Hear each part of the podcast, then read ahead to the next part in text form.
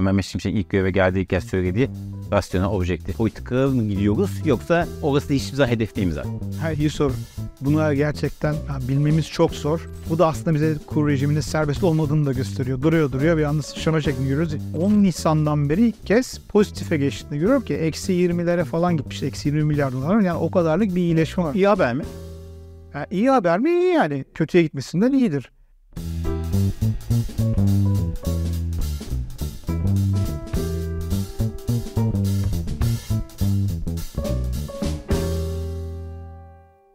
Öğüt Bey merhaba, hoş geldiniz. Hoş bulduk. Sizinle yeni bir yolculuğa çıkıyoruz. Ee, Bugün ilk programımız. Evet.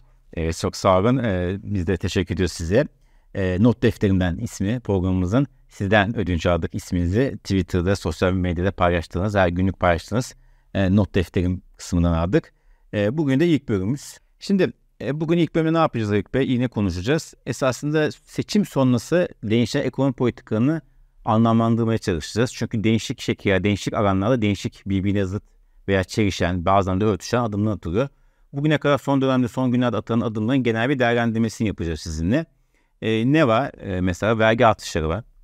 Maaş zamları var. Peşi sıra bütçe kısmında da en çok bunlar konuşuluyor. Rezerv Merkez Bankası rezervleri artıyor döviz rezervleri ama aynı zamanda satışlarına devam ettiğini biliyoruz kamu e, bankaları üzerinden. E, enflasyon e, zaten beklenti bozuluyor. Dövizde de e, beklentiye de aşan hızlı bir hareket yaptı. Şu anda sakinleşti. İşte satışlarda da tabii ki. Ve e, burada ne oluyor? Bunun hepsini tek tek konuşacağız. Önce şöyle genel bir e, soruyla başlayayım istiyorsanız. Bunu gazete Oksijen'deki yazınızda da yazdınız. E, bu çerçevede. Türkiye ekonomi politikalarında e, piyansızlık mı yaşa görüyorsunuz? Yoksa karma, esasında bu piyansızlık değil, karma bir eko, karma ekonomi modelinin e, artık vücut bulmuş hali mi? Bence plansızlık değil, şöyle diyeyim, e, seçim öncesi bambaşka bir yani finansal baskılama dediğimiz bir aşırı düzeyde bir finansal baskılama durumu yaşadık ve ne para politikası ne kur politikası bağımsız bir şekilde belirlenemediği, para politikasında faizin yükseltilemediği, kur politikasında da kurun baskılandığı rezervleri kullanarak bir dönem yaşadık. Çok ciddi. Bir de onların çok öncesinde de her şeyin serbest olduğu bir dönem yaşamıştık. Dolayısıyla şu andaki geldiğimiz durum ikisi arasında bir yerde ama finansal baskılamaya hala daha yakın diyebiliriz. Ben bunu hani son dönemde adına yani karma bir ekonomi dedim ama bazıları bakıyorum bazıları da işte melez rejim var falan diyor. Bu şekilde bir durum var. Bence aslında buradaki sıkıntı şu yani piyasa veya reel kesim, finans kesimi açısından fiyatlamayı zorlaştırıyor. Yani şu anlamda biraz daha kararların eskisinde iki uçta olduğunda ne olacağını biliyorsunuz ama burada biraz daha yargısal bir ve duruma göre bir kararlar alınıyor gibi görüyoruz. Bunların örneklerini de verebilirim. Örneğin Merkez Bankası bir gün diyor ki işte döviz satılmıyor artık. Ama bakıyorsunuz bununla ilgili haber akışı görüyorsunuz ki satılmış işte kamu bankaları üzerinden falan ki bununla ilgili çok görüyoruz.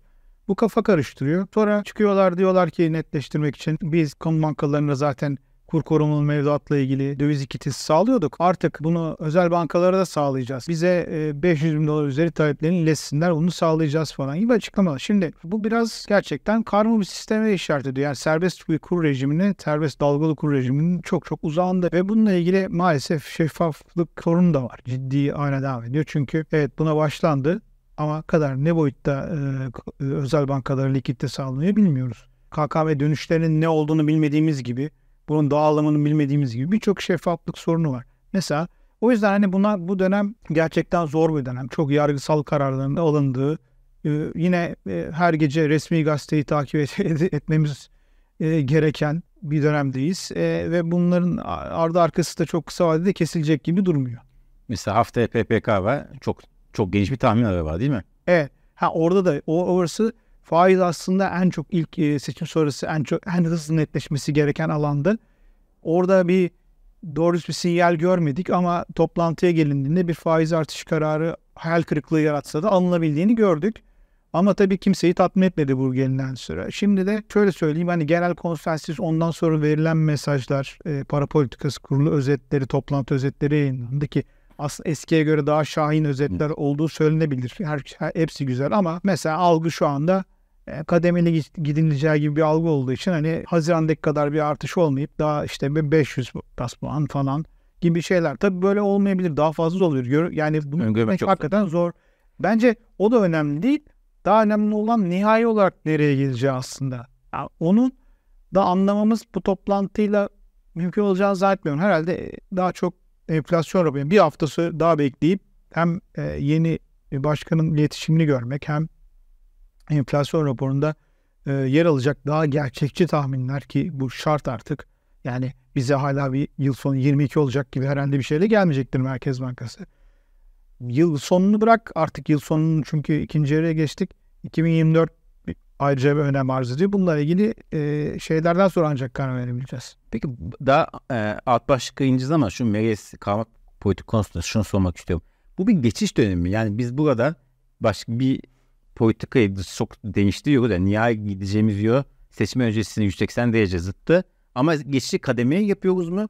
Yoksa bizim bu politikamız böyle devam edecek mi veya geriye mi dönüş olacak? Yani burada bir belirsizlik süreci var yoksa bir yani yola çıktık yavaş yavaş yavaş yavaş rasyonel politika işte Mehmet Şimşek'in ilk göreve geldiği kez söylediği rasyonel objektif politika mı gidiyoruz yoksa orası hiçbir zaman hedef değil mi zaten? Ha, iyi soru.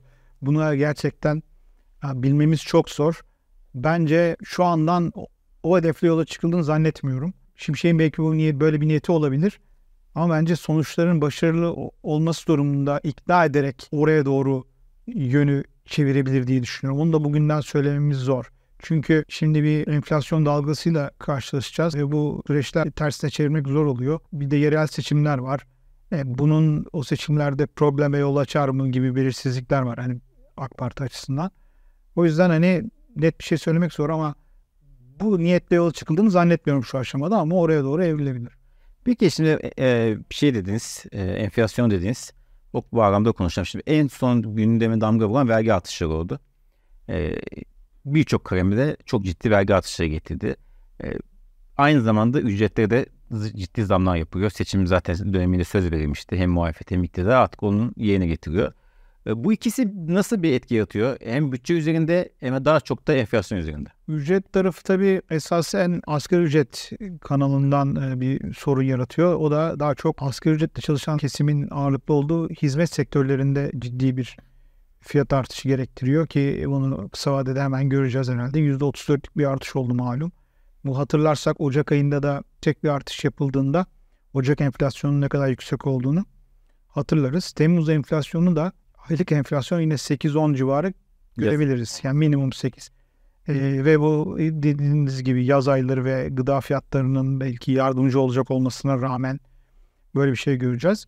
Ee, kısa vadede yani böyle gözüküyor. Ee, bu sürpriz olmaz. Dolayısıyla e, enflasyon en son 38.2'ye inmişti yıllık. Yıllık artık yükselişe geçecek. Şimdi nereye kadar gideceği konusunu alınan kararlar eğer e, arkası gelmeyecekse bir şeyler söyleyebiliriz ama gelebilir gibi de duruyor. O yüzden biraz daha ihtiyatlı e, konuşmak lazım. Bu son kararların özellikle KDV tarafında tabii doğrudan hemen e, etkisi olarak hesaplayabiliyoruz aşağı yukarı. Temel gıda hariç tutulduğunda 1.4 puan falan doğrudan bir etkisi var ama dolaylı etkiler de olabilir tabii. E, bunun dışında malum aslında e, sigara içkiyle bir ÖTV ayrılması oldu ki bu kararlardan bağımsız aslında çünkü zaten o öyle bir sistem var.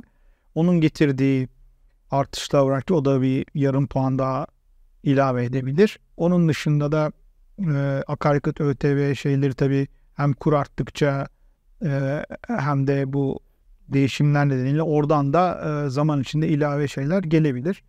E, yani oradan gelen etki aslında asgari ücret falan tarafından geleceğine göre daha sınırlı şu anda ama bunlar dışında da bir şeyler olabilir. Sonuç e, e, rahatlıkla hani e, yıl sonu e, 55 ve üzeri gibi e, ulaşabiliriz gibi gözüküyor. Çekirdek enflasyon 70'lere falan gider gibi duruyor.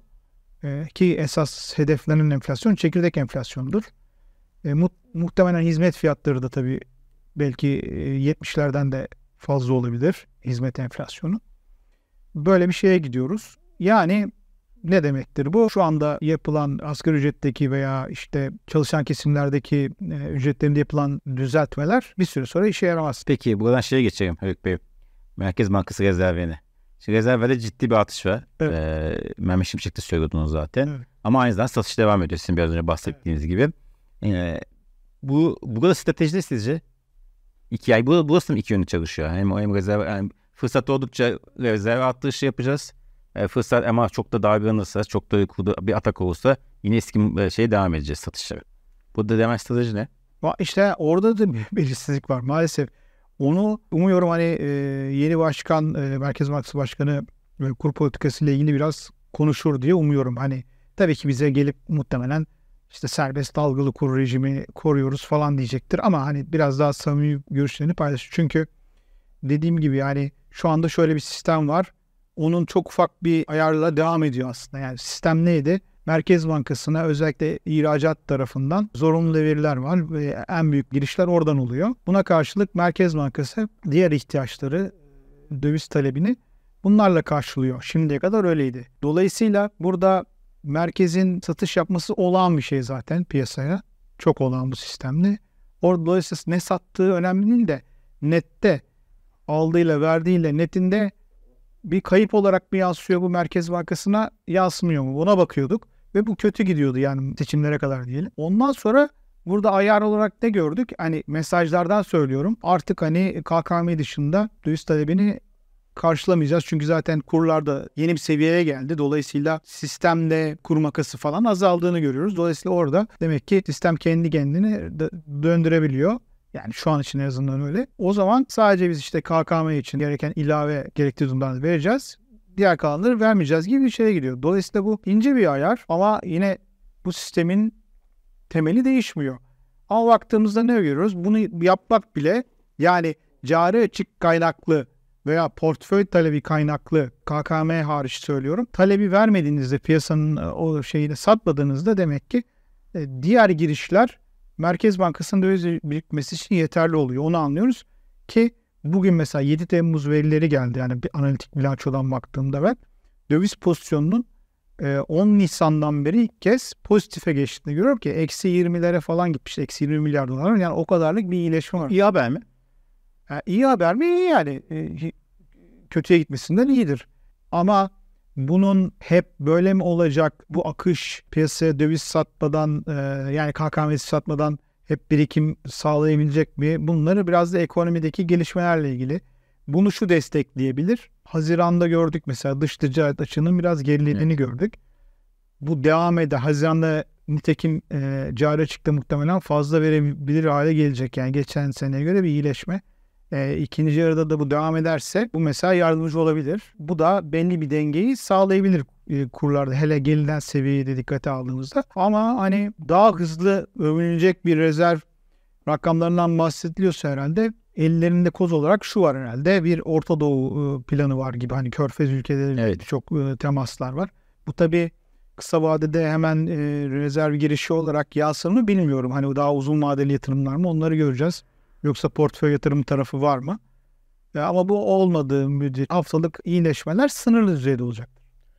Peki dediğiniz sistemin temeli değişmiyor. Dediğiniz sistemin temelinde de esasında KKM var. Değil mi? Evet. Çok önemli bir yer kaplıyor. Tabii. Şimdi Mehmet Şimşek'in işte KKM'nin hatalı olduğunu söylediği söylendi. Sonra bakanlık bunu yalanladı. Tamam. Başka bir zaten seçenek olamazdı. Ee, siz burada pek KKM'de nasıl bir strateji görüyorsunuz? Yani e, onu yavaş yavaş e, söndürmek mi iktidarın hedefi ekonomi yönetiminin? Yoksa bunu temel bir araç olarak kullanmaya gidebildiği kadar gitmek mi? Yine bunu söylemek için çok erken, daha çok kısıtlı bir süre var. Ama en azından ilk işaretler nasıl sizce? Ha, ilk işaretler e, aslında belki bunu sonlandırma niyeti olsa bile kolay olmadığının görülmesi. Bununla ilgili bir tedbir alındığını gördük mesela. Bu devam edeceğinin aslında işareti. Çünkü ne yapıldı? İşte son bütçe e, düzenlemesiyle hazinenin e, yükümlülüğünde olan TL dönüşlerden oluşan KKM'lerin yükümlülüğü Merkez Bankası'na devredildi ki aslında bu toplam sistemin %20'sine oluşturuyor. E bu bile sistemin hani Merkez Bankası üzerinden devam edeceğini veya bununla ilgili çözümleri merkezin e, geliştirmesi gerektirdiğini söylüyor. Ben hani bunu bundan kurtulmanın kısa vadede kolay olduğunu düşünmüyorum. Çünkü yani hiç yoktan iyidir. Yani şey sağlıyor. E, dolarizasyonun çok daha belirgin gözlenmesini engelliyor yani belli e, cazibesi olduğu için e, ben devam edeceğini düşünüyorum. En azından yerel seçimlere kadar devam edeceğini düşünüyorum. Sonrasında da ne kadar Merkez Bankası rezervler açısından rahattır falan ona bağlı olacak. Yani şu anda çok uzak gözüküyor. Dövizdeki e, atakka, periyotta tekrarına sert atakka hem KKM hem de DTH kısmında esasında e, tabloyu bozuyor değil mi? Sonuçta insanlar hem dövizden çıkmaya zorlaşıyor hem bir atak geri ben kazanıyorum ve KKM'de Yani 3 ay sabrederseniz muhakkak bir, yani muhakkak değil mi ama büyük bir ihtimalle ciddi bir yani bir iki dönem dışında 3 aylarda genelde hep bir para kazandırdı. Evet. Tabii yani şunu diyorsunuz yani kur artışları böyle e, zaman zaman sıçrama şeklinde olduğunda ki bu da aslında bize kur rejiminin serbest olmadığını da gösteriyor. Duruyor duruyor bir anda sıçrama şeklinde görüyoruz. Hiç normal değil yani. Bir teknik analizi yapılabilecek bir enstrüman değil yani. Oradan da belli. O yüzden evet bu da e, o beklentileri besliyor. TL dönüşü engelliyor. Yani şimdi bugün de yeni tedbirler gördük mesela. 3 aydan uzun işte kur korumasız TL mevduata geçilirse bankalar açısından o formülde daha yüksek katsayılar uygulanacak gibi tedbir gördük. Ben bunun etkisinin sınırlı olacağını düşünüyorum ama yani en büyük buna yardımcı olacak şey bu tedbirlerden çok o kur artışı beklentisini kırmak. Ama bu da enflasyonu sorununu çözmekten geçer ki bu da hiç kolay olmadığını zaten anlattım. Peki şimdi bunların hepsinden artık ilk bölüm sonuna geliyoruz. Ee, esasında vazgeçilmemek isti, vazgeçilmeyen şey e, ekonomi yavaşlaması. Özellikle seçim öncesinde.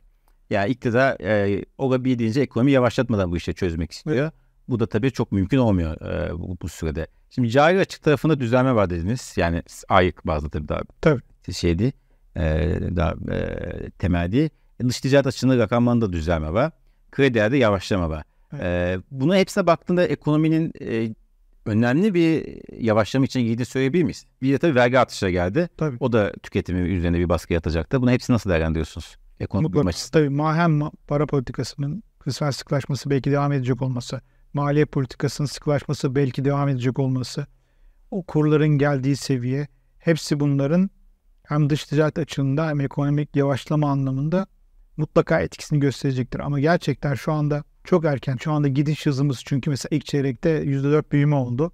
İkinci çeyrekte muhtemelen e, en az o kadar olur yani o civarlarda. Yani ilk yarı 4-5 arası desek büyüme aslında ve iş talep kaynaklı olduğu için sıkıntılar yaratıyordu. İkinci yarıda iş talep kaynaklı yavaşlama kesin göreceğiz ama boyutunu gerçekten söylemem şu aşamada zor. Bir de dış talebin de zayıf, zayıfladığını biraz görüyorum. Çünkü dünyada bir yavaşlama var. PMI'ler falan son aylarda biraz düşüyor. E, o yüzden oradan da bir yardım gelebilir. Yardım derken bu çok istenen bir şey değil tabii hani bakarsak. Aslında şöyle olsa daha tercih olur tabii. İş talep tamam biraz daha belirgin başlasın belki ama dış talep onu biraz telafi etsin. O zaman çok güzel bir senaryo olur hükümet açısından ama çok öyle değil gibi. O yüzden biraz daha gözlememiz gerekiyor ama bir yavaşlama olacak kesin. Çok teşekkür ederiz Zayıf Bey. Çok sağ olun. İlk bölümün sonuna geldik. Seyircilerimizle e, yorumlar kısmına soru ve görüşlerini yazmanı rica ederim. E, bir dahaki programda e, ona göre bir içerik belirleyeceğiz. Ama tabii haftaya PPK var, Merkez Bankası var. Onu önce yapacağız. E, çekimimizi muhtemelen daha çok PPK ve Merkez Bankası ne yapar diye e, konuşacağız. O çerçeve konuşacağız. E, çok teşekkür ederiz tekrar. Sağ olun. E, haftaya görüşmek umuduyla. Görüşmek üzere. Teşekkürler.